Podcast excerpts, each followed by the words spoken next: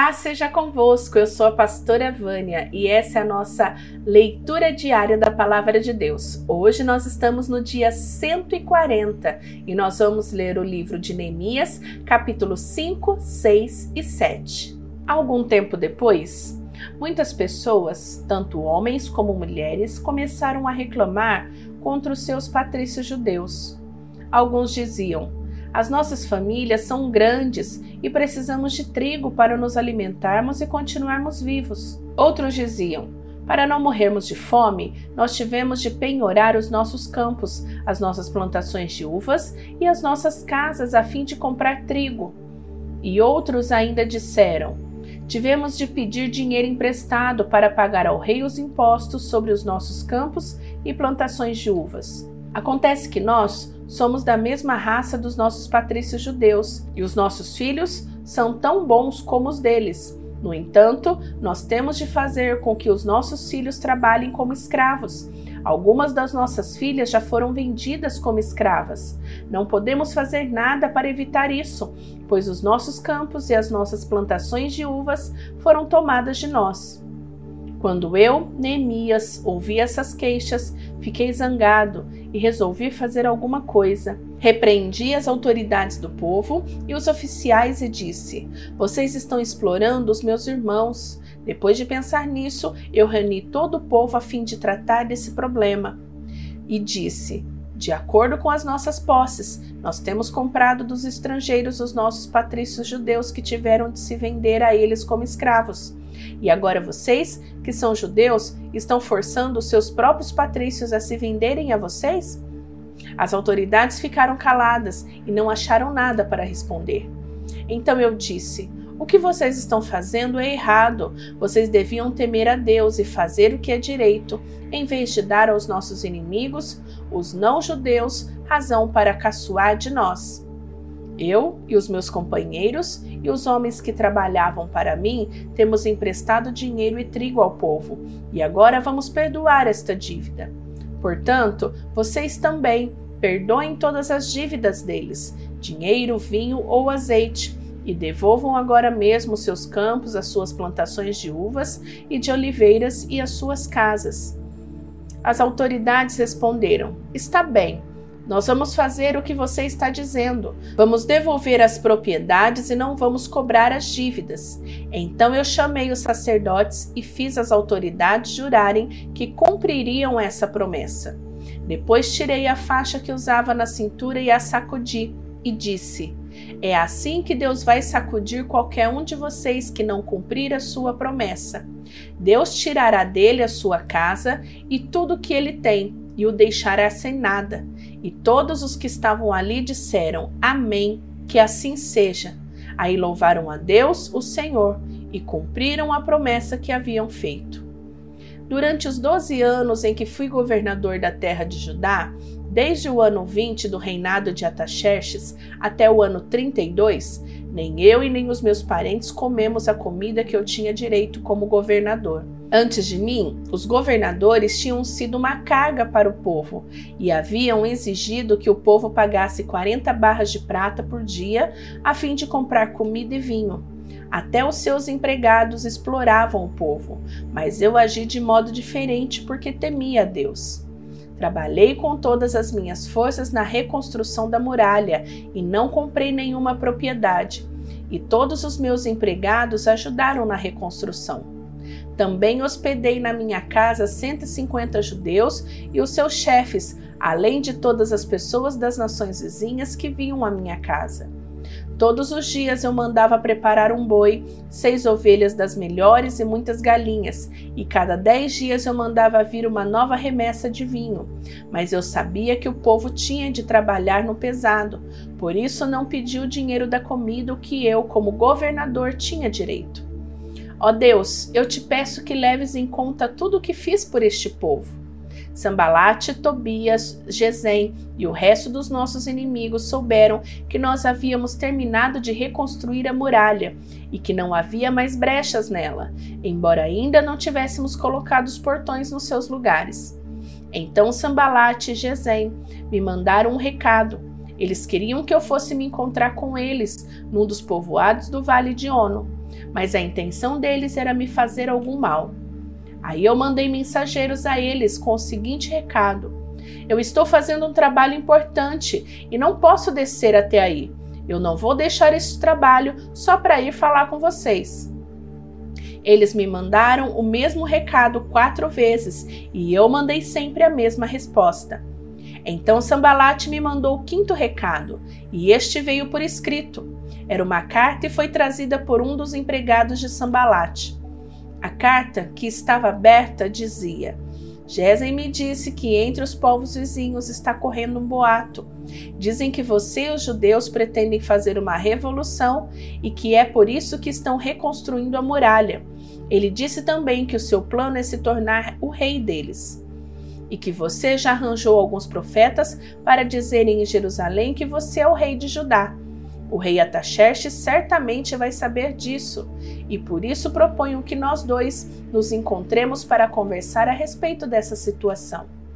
Eu mandei a seguinte resposta: Nada do que você está dizendo é verdade. Foi você que inventou tudo isso. O que eles queriam era nos meter medo para não continuarmos o trabalho. Agora, ó Senhor, aumenta as minhas forças.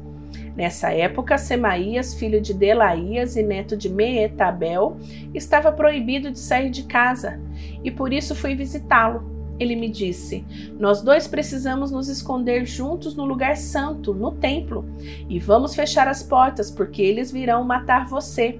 Sim, qualquer noite dessas eles virão matá-lo. Aí respondi: eu não sou do tipo de homem que foge e se esconde. Você pensa que eu tentaria salvar a minha vida me escondendo no templo? Eu não vou fazer isso de jeito nenhum. Quando comecei a pensar nesse assunto, compreendi que Deus não havia falado com Semaías e sim que Tobias e Sambalate havia pago a ele para me dar aquele conselho. Eles lhe deram dinheiro para me fazer ficar com medo e assim pecar. Aí eles poderiam acabar com meu bom nome e me humilhar. Ó oh, meu Deus, lembra do que Tobias e Sambalate fizeram e castiga-os. Lembra também da profetisa Noadias e dos outros profetas que tentaram me fazer ficar com medo. As muralhas foram terminadas no dia 25 do mês de Elu, depois de 52 dias de trabalho. Então os nossos inimigos das nações vizinhas souberam disso e ficaram desmoralizados, porque todos ficaram sabendo que o trabalho havia sido feito com a ajuda do nosso Deus. Durante esse tempo, as autoridades dos judeus haviam escrito muitas cartas a Tobias e haviam recebido várias cartas dele. Muita gente de Judá estava no lado de Tobias, porque ele era genro de um judeu chamado Secanias, filho de Ará. Além disso, o seu filho Joanã havia casado com a filha de Mesulã, filho de Berequias. Na minha frente falavam das coisas boas que Tobias havia feito e contavam a ele tudo o que eu dizia. E Tobias continuou a me mandar cartas para ver se eu conseguia me fazer ficar com medo. Agora as muralhas estavam reconstruídas e os portões estavam todos colocados nos seus lugares. Foi marcado o trabalho dos guardas do templo, dos cantores e dos levitas. Para governar a cidade de Jerusalém, eu coloquei dois homens, meu irmão Hanani e Hananias, o oficial comandante da fortaleza.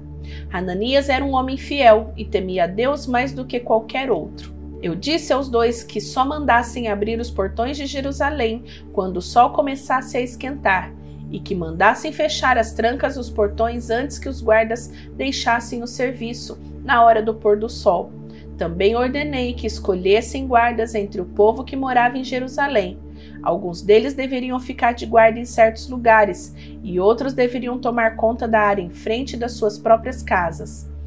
A cidade de Jerusalém era grande, mas não tinha muitos moradores, e eram poucas as casas que haviam sido construídas. Deus pôs no meu coração a ideia de reunir todo o povo e os seus líderes e as autoridades para verificar os registros das suas famílias. Eu achei o livro de registros do primeiro grupo que havia voltado da Babilônia. São estas as informações que havia no livro. Entre os israelitas que o rei Nabucodonosor da Babilônia tinha levado como prisioneiros, havia muitos que eram da província de Judá.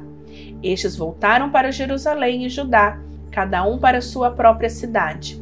Os seus líderes eram Zorobabel, Josué, Neemias, Azarias, Raamias, Naomani, Mordecai, Bilsan, Misperete, Bigvai, Neum e Baaná. Os descendentes de Parós, 2172. De Cefatias, 372. De Arã, 652. De Paat Moabe, por meio da linhagem de Jesua e Joabe, 2818 de Elão, 1254, de Zatu, 845, de Zacai, 760, de Binuí, 648, de Bebai, 628, de Asgade, 1322, de Adonicão, 667, de Bigvai, 2067, de Adim, 655, de Ater por meio de Ezequias, 98, de Rassum, 328, de Bezai, 324, de Harife, 112, de Gibeon, 95, da cidade de Belém e de Netofate, 188, de Anatote, 128, de Bet Asmavete, 42, de Kiriat Jeraim, Sefira e Beerote, 743, de Ramá e Geba, 621, de Micmas 122, de Betel e Aí 123, do outro Nebo 52, do outro Elão 1254, de Harim 320, de Jericó 345, de Lode, Radidione 721, de Senaá 3930. Os sacerdotes os descendentes de Gedaías por meio da família de Jesua, 973 de Imer, 1052, de Pazur, 1247, de Harim, 1017. Os levitas, os descendentes de Jesua, por meio de Cadmiel, pela linhagem de Rodeva, 74. Os cantores, os descendentes de Asaf, 148.